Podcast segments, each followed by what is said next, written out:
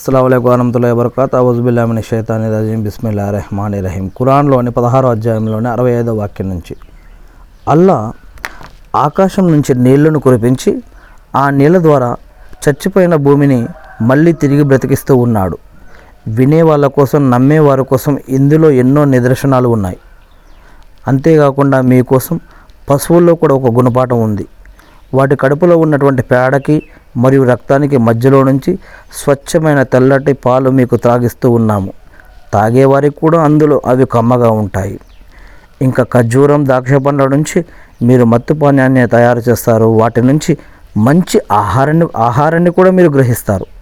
విజ్ఞత గలవారికి ఇందులో ఎన్నో గొప్ప సూచనలు ఉన్నాయి.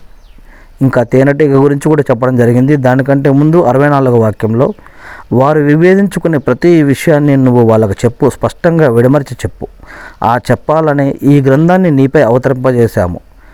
విశ్వసించిన జనులకు ఈ యొక్క గ్రంథం విశ్వసించిన వారు ఎవరికైనా సరే ఈ యొక్క గ్రంథం మార్గదర్శకత్వం మరియు కారుణ్యం కూడాను ఈ యొక్క కురాన్